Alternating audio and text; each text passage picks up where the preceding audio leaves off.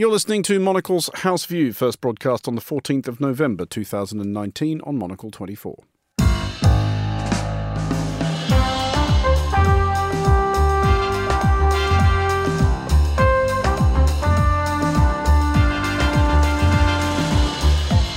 This is Monocle's House View. Coming up today, I want to tell you something I wouldn't have dared to say a few months ago, as I could be fired for being too frank. And today it is simply too late to impeach Donald, at least the European one. Donald Tusk, outgoing president of the European Council, says that post-Brexit the U K will be an outsider, a second-rate player. My guests Joy Ladico and John Everard will discuss that and the day's other news, including Saudi Arabia and feminism, uneasy bedfellows to say the least, and how Berlin wants to fix its most famous former border crossing. Plus, our own Chiara Ramella reflects on Venice's rising floods. In two thousand fourteen, Italian art historian Salvatore Settis published a book called Se Venezia Muore, or If Venice Dies. It's an eye-opening read about cities and the causes of their demise over the course of history. I'm Andrew Muller. Monocle's House View starts now. Welcome to the show. I'm joined today by John Everard, former U K ambassador to North Korea, among other postings, and Joy Ladico, the journalist and broadcaster. We will start with an illustration of the rarely fallible rule that politicians are at their most interesting, certainly their most honest, when they've left office or are preparing to do so. Donald Tusk, the outgoing president of the European Council, has made some bracing remarks pertaining to the United Kingdom's election and whether or not Brexit can, will or should ever happen. Tusk said that after Brexit, the U K would be an outsider, a second-rate player. Joy, this is kind of a statement of the obvious, isn't it? It is. It's also a statement of the obvious that Donald Tusk did not want Brexit to happen. Um, and he is also... He has been building up a whole set of kind of quotes over the last two or three years about Brexit that get released on um, Twitter and occasionally in speeches. Um, there was one particularly memorable one: if a deal is impossible and no, wants to do, no one wants to do a deal, then who will finally have the courage to say what the only positive solution is? It's just like a priest. And another wonderful one was, um, we're prepared for the worst, but hope for the best. And as you know, hope dies last. Now, hope is the thing that he's been it's, carrying. It's amazing nobody's using that as a slogan in this campaign. Hope dies last. and, um Not probably in a ditch as well. Um, but, you know, Tusk is the kind of great optimist about um, uh, British relations with the E U and has always been a great friend of uh, the U K. And so I think he would like us to stay. On grounds of honesty, um, well, you know, honesty has been a rare thing in this particular uh, um, Brexit uh, breakdown, because I think we can all see what a disaster it's going to be. But nobody who's pushing Brexit will say so. Um, John, on, on that subject of honesty and the, uh, I guess, increasing ease with it once a person has left a position of responsibility, Donald Tusk did say that he wouldn't have said any of this a few months ago, as he would have been, as he put it, fired for being too frank. Um, you, of course, have been an ambassador where, where discretion is at a premium, but... It's a possibly naive question, but why is it at a premium? What would have been wrong with Donald Tusk as actual European Council president, say, a couple of years ago, just saying to Britain, you know, this is mental. You've completely lost your minds. What are you doing? Are you insane? He came pretty close he to saying just that. Now that I've said all that out loud, yeah, there was a fairly unmistakable subtext to a lot of his pronouncements. But yes, what would have been wrong with just saying that? I... I I don't know that specific example, but in general, discretion. The, the point about discretion is that you don't want to smash relationships.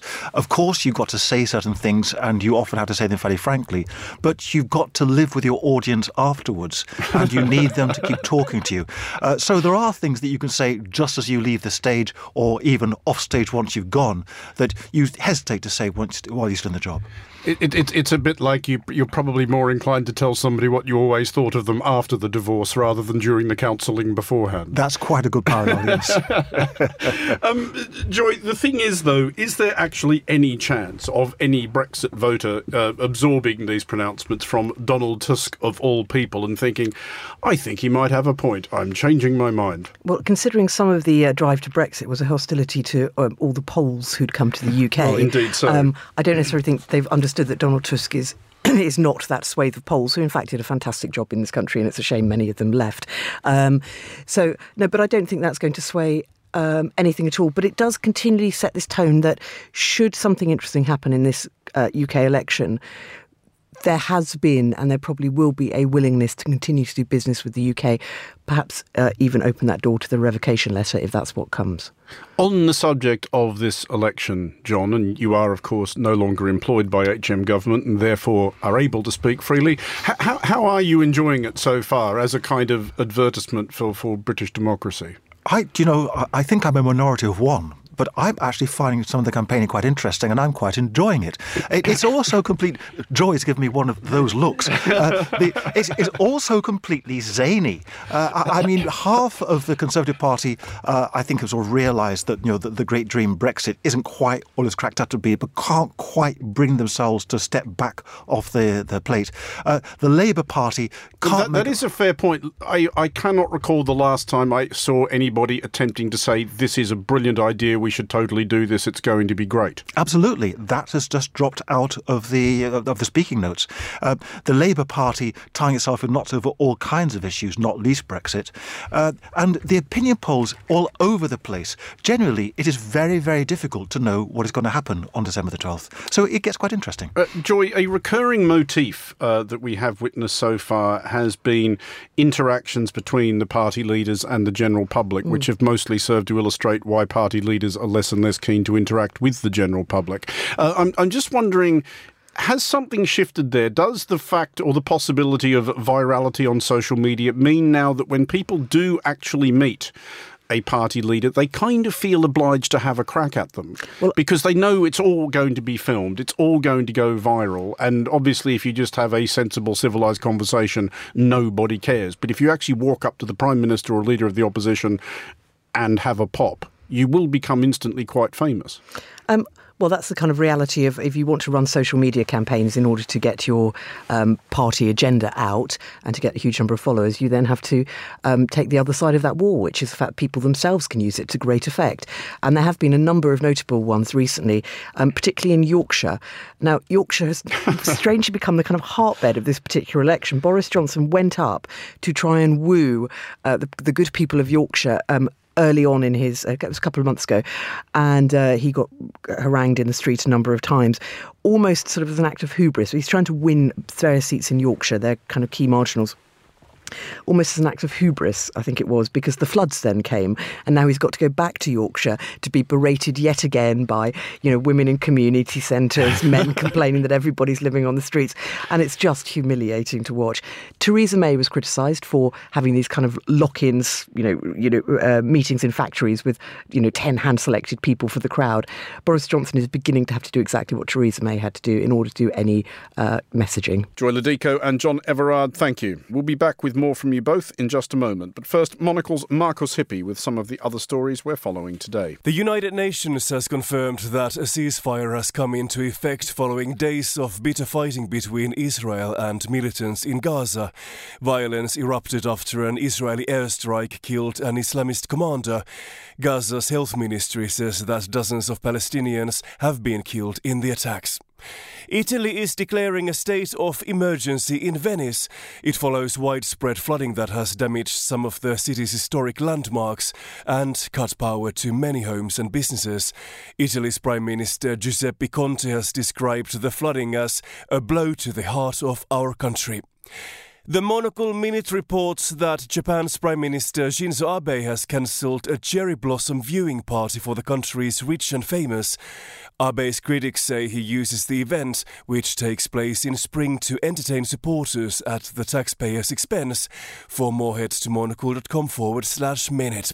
And finally, China has successfully completed a lander test in northern Hebei province ahead of an unmanned exploration mission to Mars next year.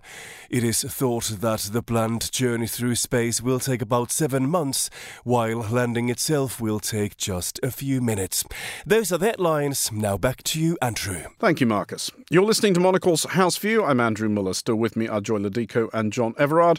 Let's look now at Saudi Arabia and the reforms it is attempting to present to the world in between ordering hit squads to murder journalists in the premises of its foreign missions. Saudi Arabia's state security organisation has apologised, not for the whole murdering journalists thing, but for a social media post describing feminism as extremism.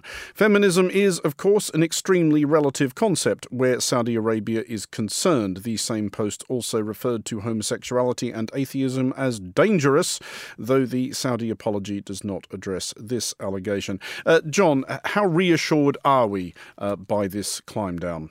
I think the most reassuring part of the apology is that it suggests strongly that within the uh, the, the Saudi security apparatus, uh, there are the, the institution isn't quite as far out there as some of the extremist extremists, that somebody put that post out and is now being reined in. They so so the, you think the moderate extremists have got hold of the extremist extremists? Pretty much, yes. That there are, there is actually a, a, a range of extremists in there, uh, and not all of them are quite as, as bad as the people who put this post up.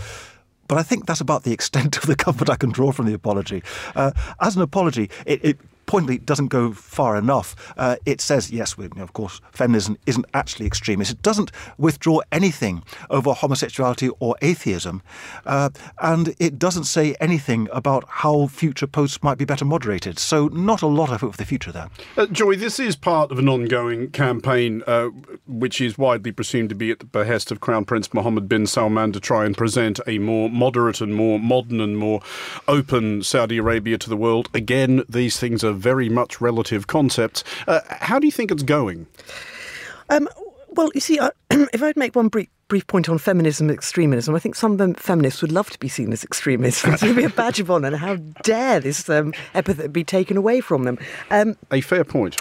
Uh, how is it going? Um, well, I think that the murder of Jamal Khashoggi last year probably uh, put a little bit of a dent in the international reputation.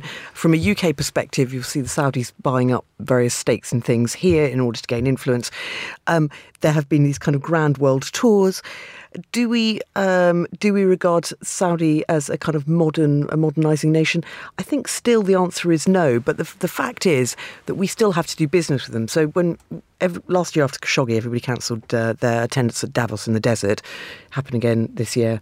Everybody just quietly signed up, and we have you know had sixty years of Saudi. I'm just remember, trying to remember when the Saudi state was founded. sixty, seventy years of this of us doing business with a country that has such vast oil reserves that we can't afford to make moral judgments on them. Uh, I will come back to that point shortly. John, I did want to draw upon your experience of, of having lived for a period in probably the only country on earth which has been anything like as closed as Saudi Arabia, that is. North Korea, where you were the U K's ambassador.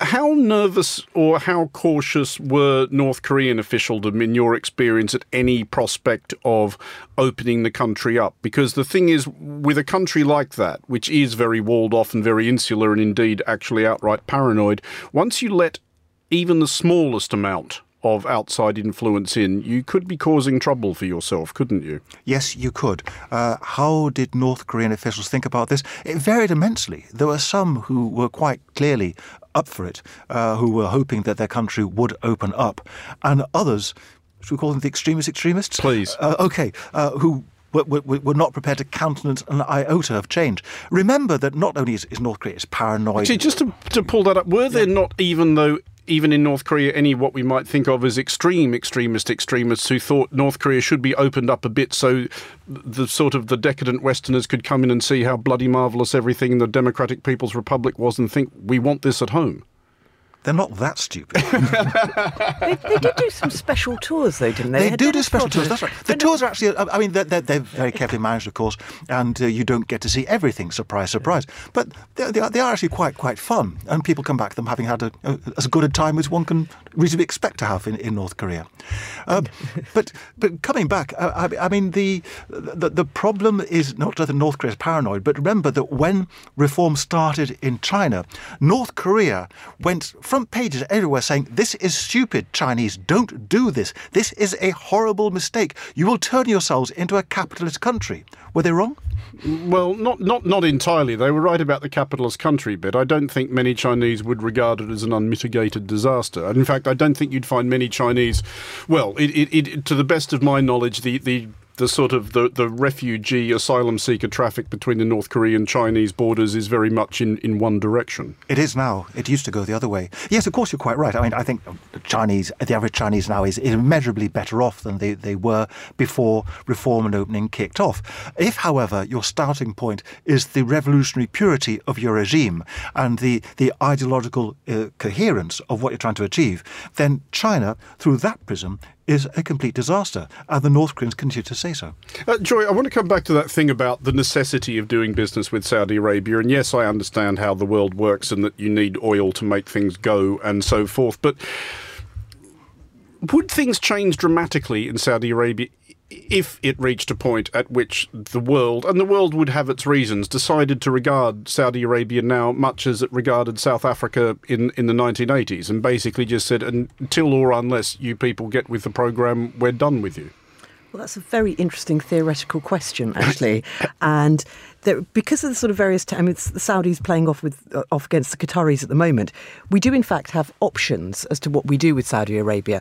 Um, one of the reasons the U K has got such a deep relationship with Saudi Arabia is because the Queen uh, loves their horses and sh- they love hers. And so there is this historic kind of relationship at the top that cannot be broken. Um The other relationship, obviously, is with the U S and Saudi Arabia, because the first person to basically buy up the oil reserves and sell the rights to them to the U S was um, Kim Philby's father, Jack Philby, I think his name was. So they've got, again, this deep historic connection to this country. And so the, these kind of friendships have been built up over a very long time. And how do you upset them? And they also have the military firepower in that particular region. If we ostracize them... Um, Well, you know, I think the oil price might just ostracise them. The coming of um, electricity as the alternative to oil might ostracise them. It may just happen through economic terms if we don't do it politically. I just have the ideas. It's up to other people to make them work. Uh, finally, on today's news panel to Berlin, where the current thirtieth anniversary observances of the breaching of the wall are prompting an amount of beard scratching about the preservation of the wall's most famous former crossing.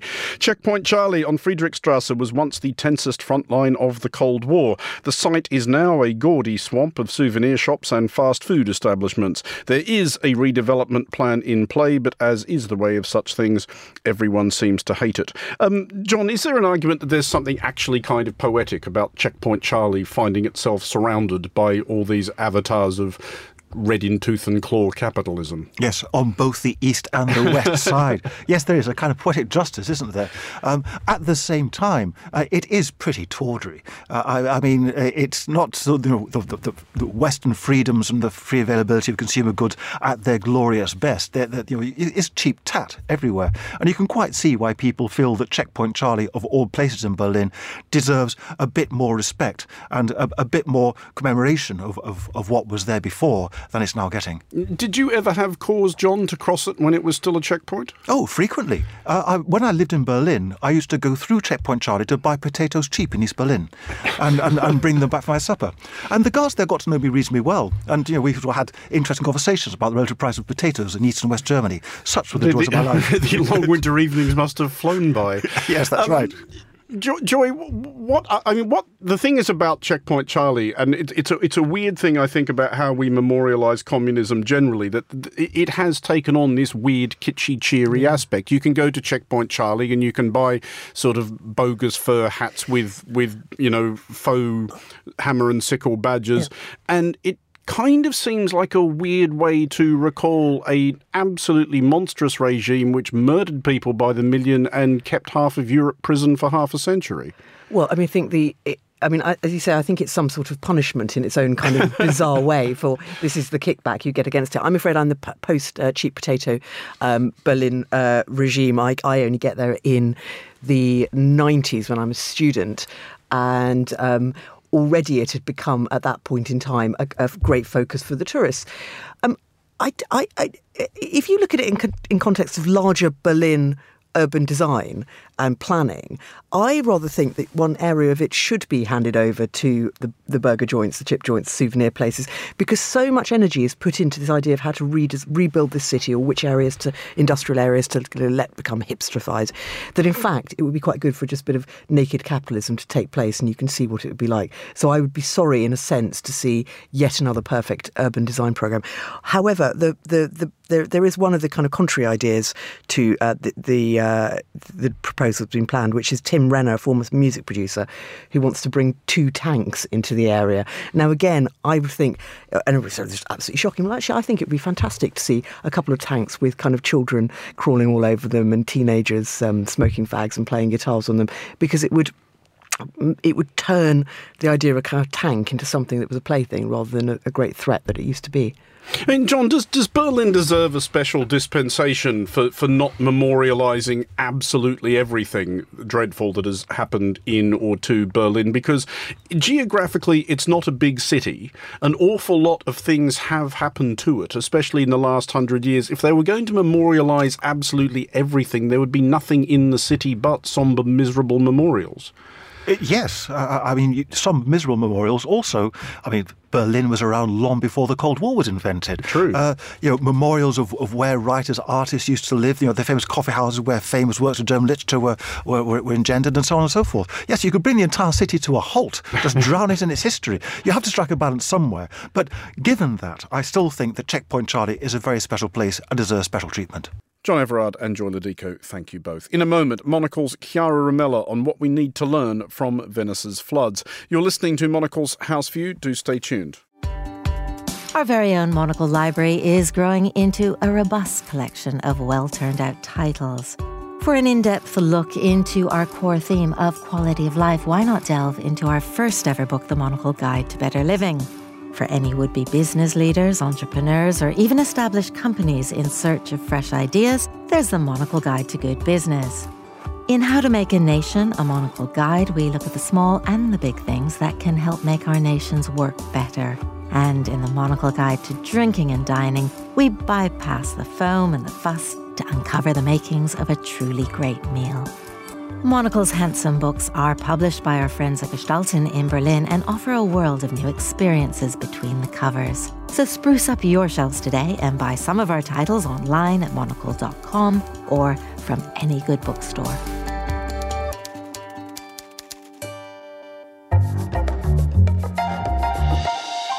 This is Monocle's House View. I'm Andrew Muller. And finally today, Monocle's culture editor, Chiara Ramella, examines Venice's struggle against rising waters.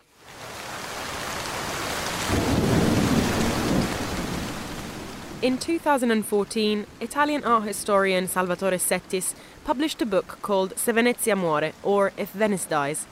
It's an eye-opening read about cities and the causes of their demise over the course of history.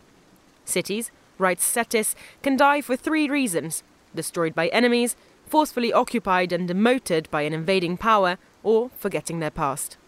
Venice's evolution in the last few years, floundering in hordes of tourists, rocked by the passage of huge cruise ships, drowning in increasingly frequent floods, appears to be placing it in the last category. This week's floods, the worst since nineteen sixty-six, have killed two. They have damaged shops, homes and churches. There are many reasons behind the rising occurrence of acqua alta, the Venetians' term for tidal floods. Climate change, as the city's mayor rightly decried, is certainly one of them. The exploitation of poor areas and the damage to the canal's seabed is another. But Venice's inability to protect itself against the oncoming water is also a clear sign of a city with a short memory. A conversation about building a tidal barrier to protect the city began decades ago. That project, called MOSE, is still far from completion, marred by overspending and corruption scandals. Settis believes Venice is the most blatant example of the way many of our cities are falling foul to greed-fueled false progress. If Venice dies, he says, it won't be just Venice dying, the very idea of a city will die. That's why not only Venice, but all cities need to learn the lagoon's lesson. Only preserving its history and respecting its heritage will rescue it now.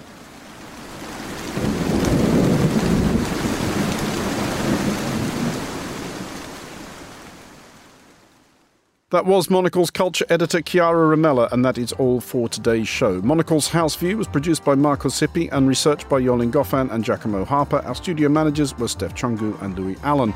Coming up at twenty hundred London time, a brand new edition of The Urbanist. Monocle's House View returns at the same time tomorrow, eighteen hundred London. I'm Andrew Muller. Thanks for listening.